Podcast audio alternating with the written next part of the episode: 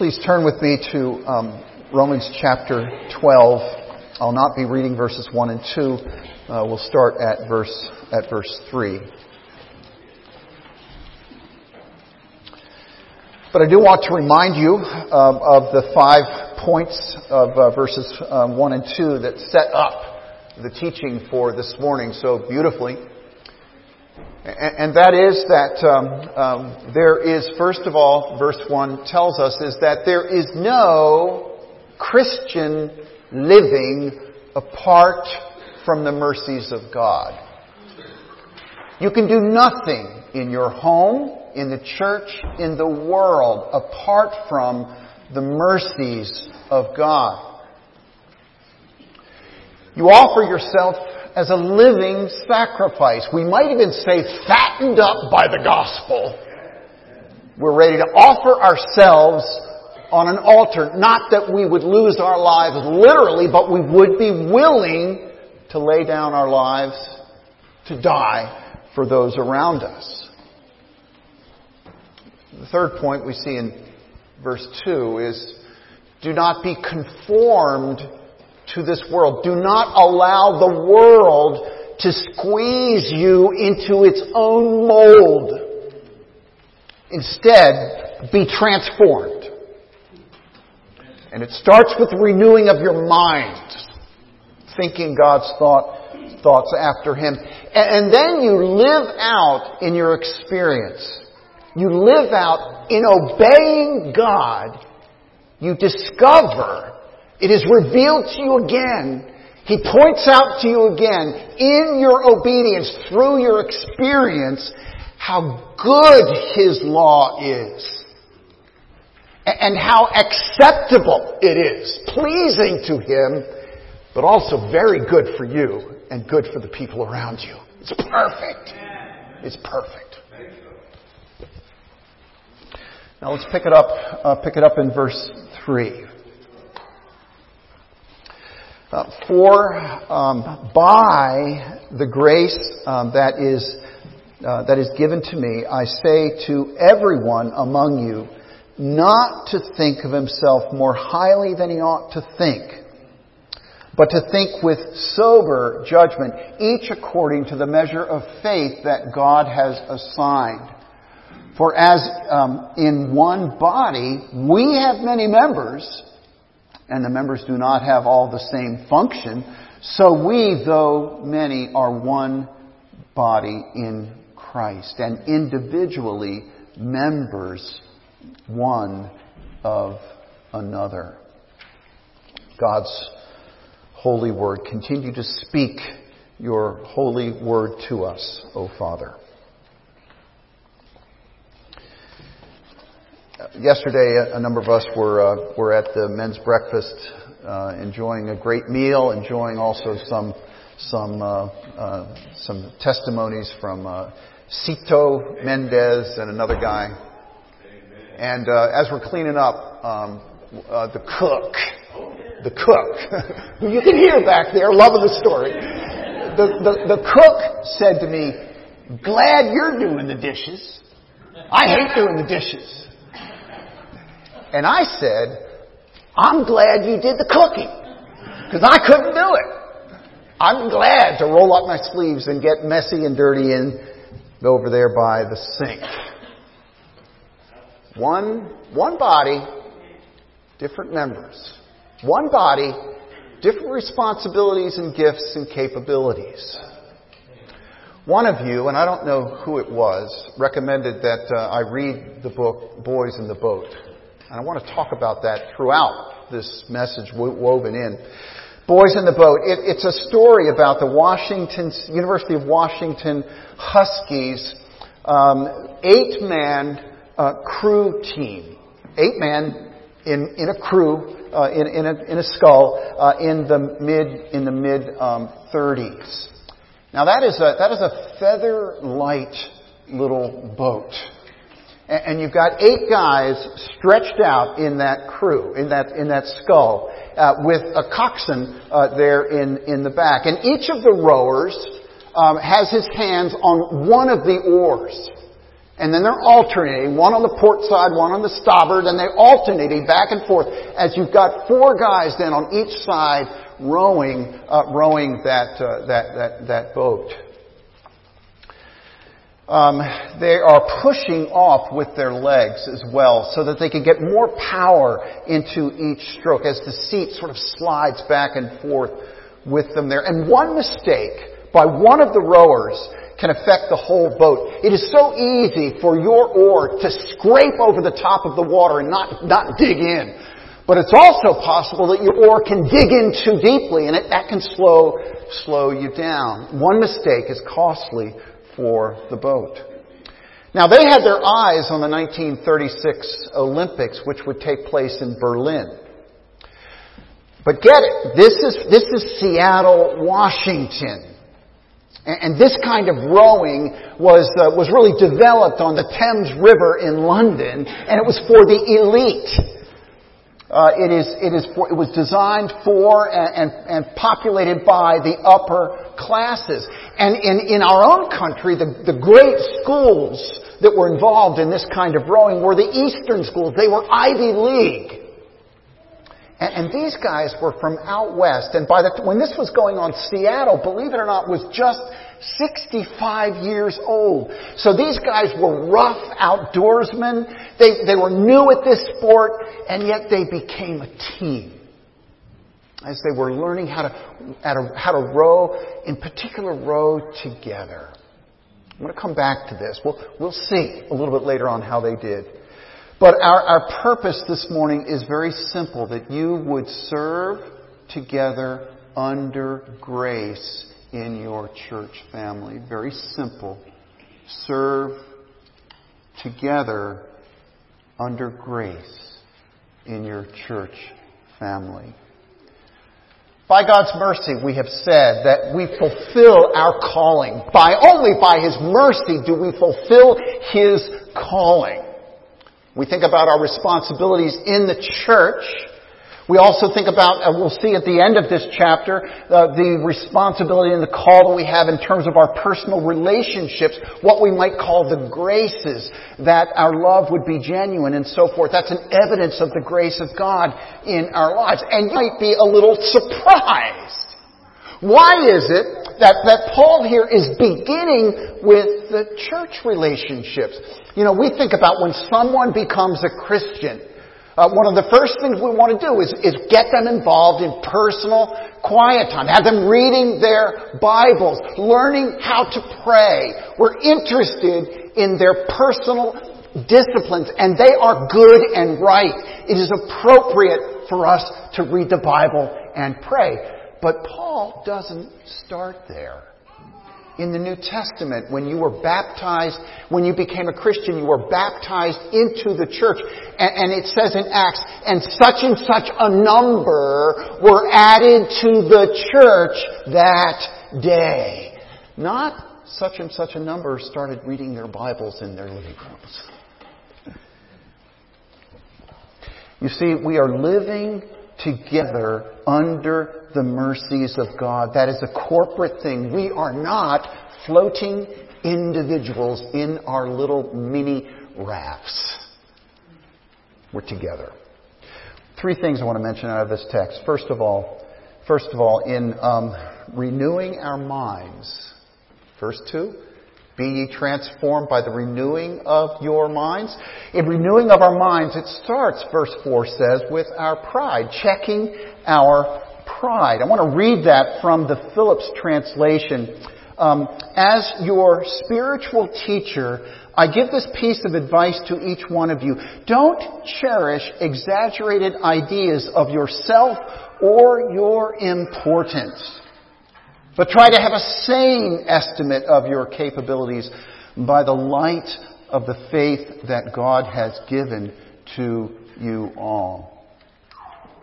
There are in, in verse 3 there, there are four what we might call thinking words.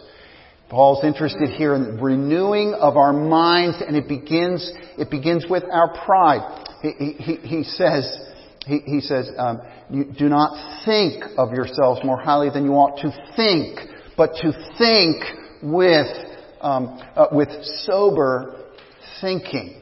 This is the grace that it was given to Paul as an apostle to submit to God in church life. We do tend to exalt ourselves, don't we? But we are a transformed mind is a humble mind. It's how easy it is to have too high a view of ourselves and to keep us from taking our rightful seat in the boat. If you can't have, if, if you uh, can't have his seat, you might look at someone with envy. If you can't have her seat, well then you'll just take no seat and stay out of the boat. Pride is easy. False modesty uh, is, is perhaps just as easy. We can be down on ourselves and we can think, well, I don't have anything to offer. I, there's no rightful seat that I should have in this boat. It's just, I'm not, I'm not really capable. I'm not able. I'm not as wise as she is. I'm, I'm, I don't know as much as he does.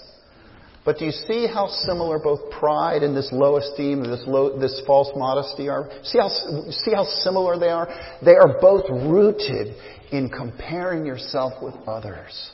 Some you enjoy looking down on, others you're intimidated as you're looking up. But in both cases, you are missing the reality uh, that, uh, that, that your value and your gifts are by the mercies of God, Amen. not compared to other people by the mercies of God. And boasting robs God of glory, but so does taking a low view of yourself and what you can do.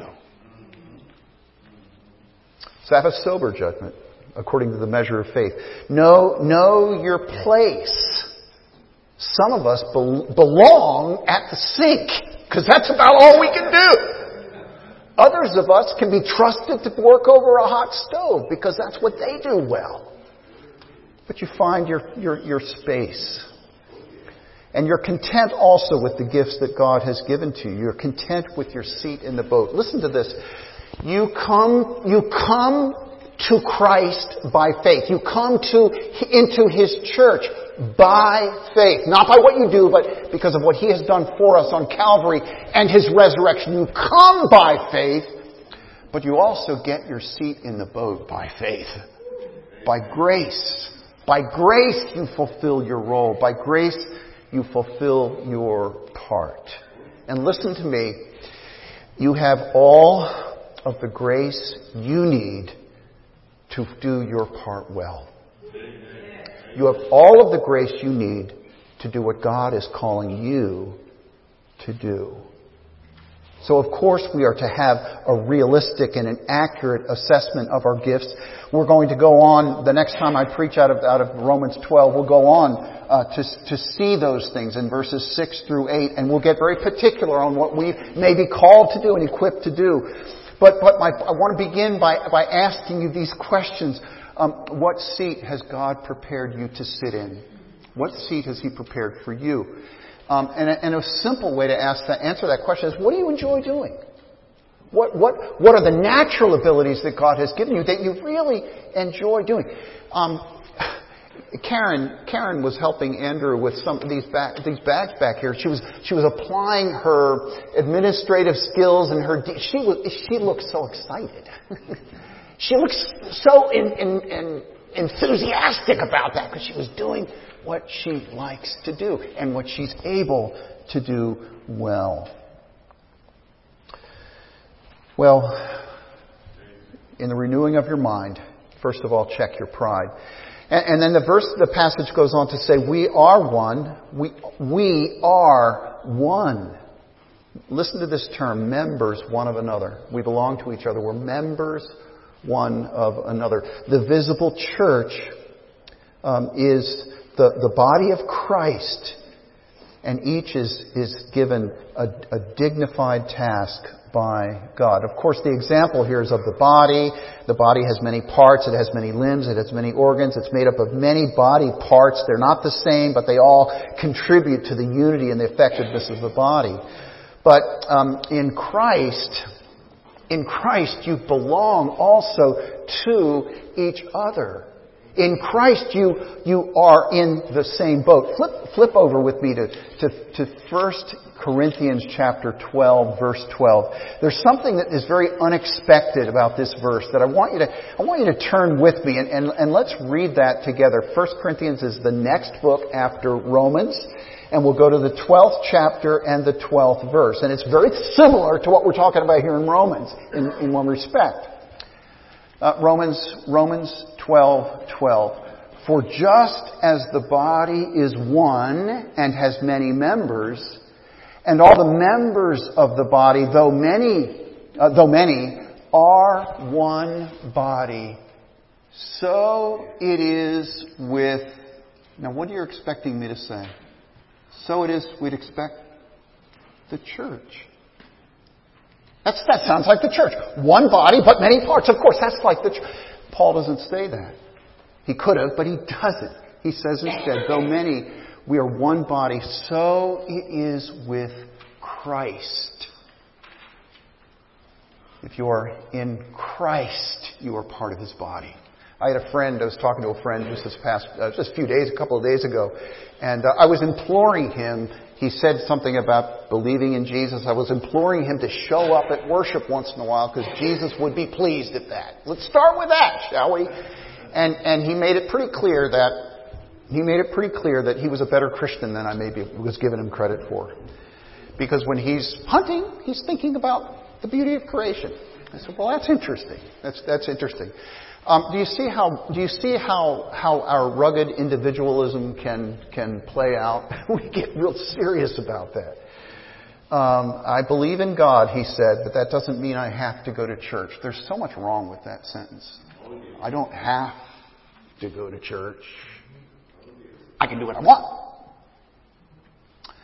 Well, listen, listen to this, dear friends. If you believe in Christ, you have believed into Christ.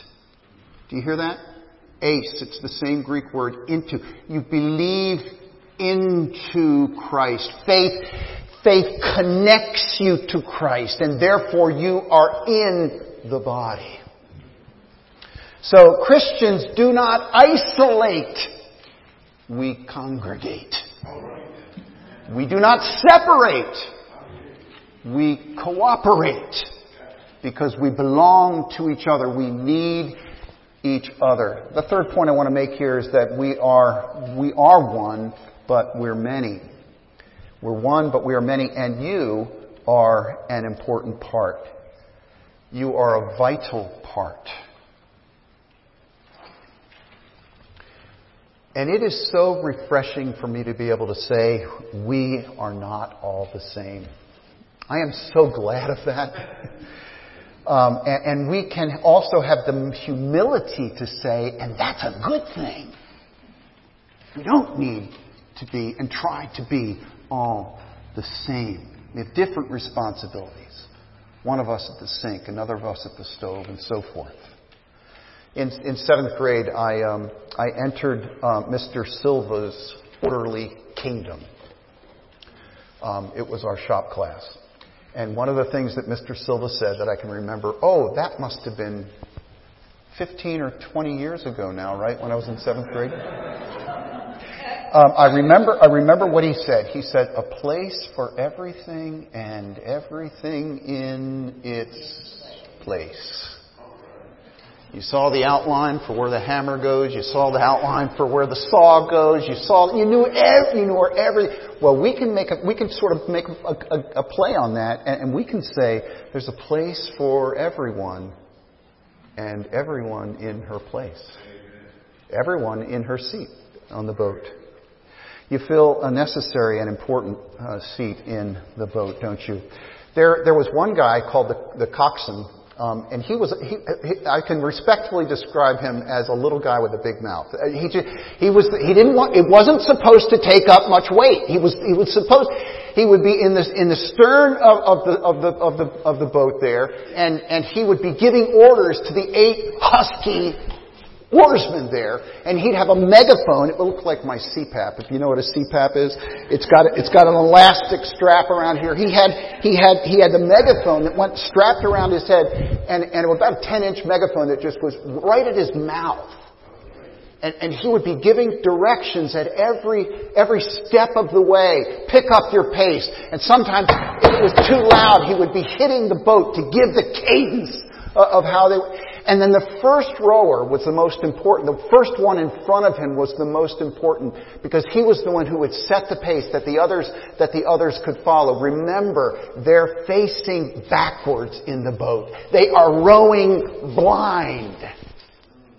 But they're listening to the coxswain.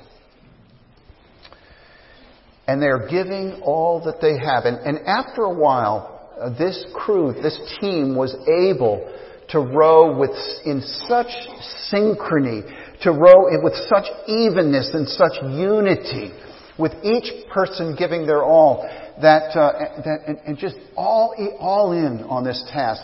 That, and this didn't happen very often. It didn't happen all the time. But, but they would, the boat would begin to swing. That's the language they would use. The boat would swing. And as I understand what would happen, that as each person is digging into that oar with all that they've got, the boat actually collapses just a little bit. And then when they let up, it actually surges forward. There's a movement. The shape of the boat actually changes a little, and it swings. It's, it's, it skims through the water as they, they're rowing with that fluid motion, that perfect timing, and the oars slicing into the water cleanly. The boat was flying. And in that day in Germany, uh, in, the, in the Olympics in 1936, they were, in a, they were wrongly assigned the far, the far uh, lane, where, it, where, the, where the water was roughest uh, and, and where the wind was harshest. They, they did really well in the time, uh, time trials. They should have had a, a more central position, but they were out there where the, where the race was the toughest. And their, and their lead rower, the first guy in the seat there, had been sick. He'd been in bed all week. He'd lost about 20 pounds in the last couple of weeks in this sickness. They wouldn't row without him though. But they get in that water and their boat swings. And they, they, they, they fly across that water and they win the gold medal right in front of a frowning Adolf Hitler. Amen? what made it work? What made it work that day? What made it work? There was one another rower who was in, in many ways the leader on the boat. His name was Joe. Um, Joe had been a throwaway kid, literally, literally. When he was 12 years old, he came home from school and um, and his his mother, his stepmother, had so persuaded his father, we got, we got to move from here. Not only that, we got to leave Joe behind. So he came home from school. The car was running. It was packed up. His father said, "We're going, Joe, and you're not." And so they left Joe with a neighbor. He ends up living in barns and and and and so He's not developing a great deal of trust in other people. You hear what I'm saying? And that affected his rowing. It was difficult for him to be in that boat and to be giving it all he got because how could he trust that the other guys were working as hard as he was? So I'm not going to do it. I'm not going to give it all out. I'll give a good effort. I'm gifted, talented. Give a good effort, but not all. One of his coaches spotted it and was able to identify it and say the first thing you need, Joe, or what you need before we head off to Berlin, you need to be able to trust. And the boat was swinging in Berlin. Sometimes that happens in the church too. That the boat swings for the glory of God. People are all in. And if you want to change the metaphor just a little bit, let's call let's call this this swinging's got, this this swinging's got music to it, and the music is the gospel. And in and in the church that's all in, that is swinging in accordance with the gospel, there is no isolation. There is nobody holding back. We're all in. We're all committed. Everyone's got a role. Everyone's got a seat in the boat. to the glory of God. Let's think about that just for a little minute, a minute here. Um, no one, no one has too many oars in the water. Do you catch what I'm saying? Nobody's trying to pull an oar with, with his left arm and another oar with his right arm and another oar, oar with his foot just because no one else is there to pick up another oar. You don't do it that way. You hang on to your oar or two and you leave, you leave, you encourage others to be picking up their seat in the boat and their oar. So no one has too many oars in the water. And this is some, something of what it looks like. If, you've got a task or a role in the church, you are always looking for someone to replace you. You're always looking, you're always looking to train someone to take over that job. And, and you can share it. You can share the job, but you're looking for someone else to get their oar in the water too. You find more joy in their rowing than you do in your own. You want to find them. You want to see them at work. So no one's got too many oars in the water, but you're training other people to put their oar in the water too. The second, it's another thing, man. We can look, kids, kids, kids. You can have shorter oars, but oars nonetheless. Kid-size oars. We want kid-size oars in the boat. Many, many ways that we can do that. I am so thankful for Ruth, Ruth Costas. Amen? Ruth Costas, Christmas program last year that involved so many of the kids of the church, and people came into this building who hadn't been in church for, um, in some cases, ever.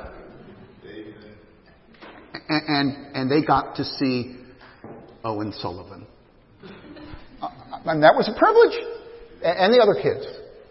But that was a really cool thing. It was a wonderful thing to, for many people. Ruth, Ruth is the one that, that led that. I see other, I see other kids with their kid-sized oars there at the door uh, serving on the greeter teams. That is so wonderful. That's so beautiful.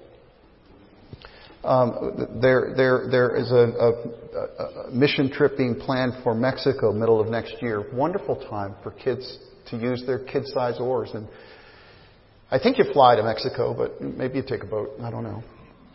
But that's a great, a great project to do there. And, and it's wonderful too. I've seen kids that are outside when the trustees call people together for, for, um, for, for the, the work days. You sometimes see kids out there with their parents pulling weeds for the glory of God.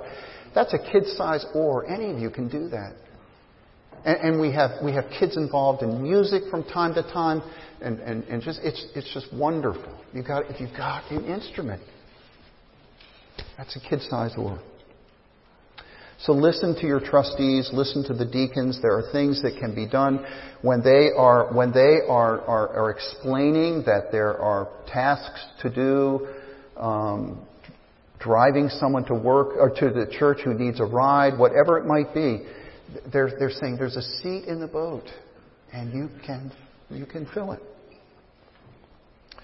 Well, we'll talk about more of those things in a couple of weeks, but uh, but I want I want to mention I just want to talk about the welcome bag for a minute. This is this the. This, this is uh, the welcome bags are going out today for the first time, and this is an example of the boat of the boat swinging, if I can put it that way. The boat the boat swinging.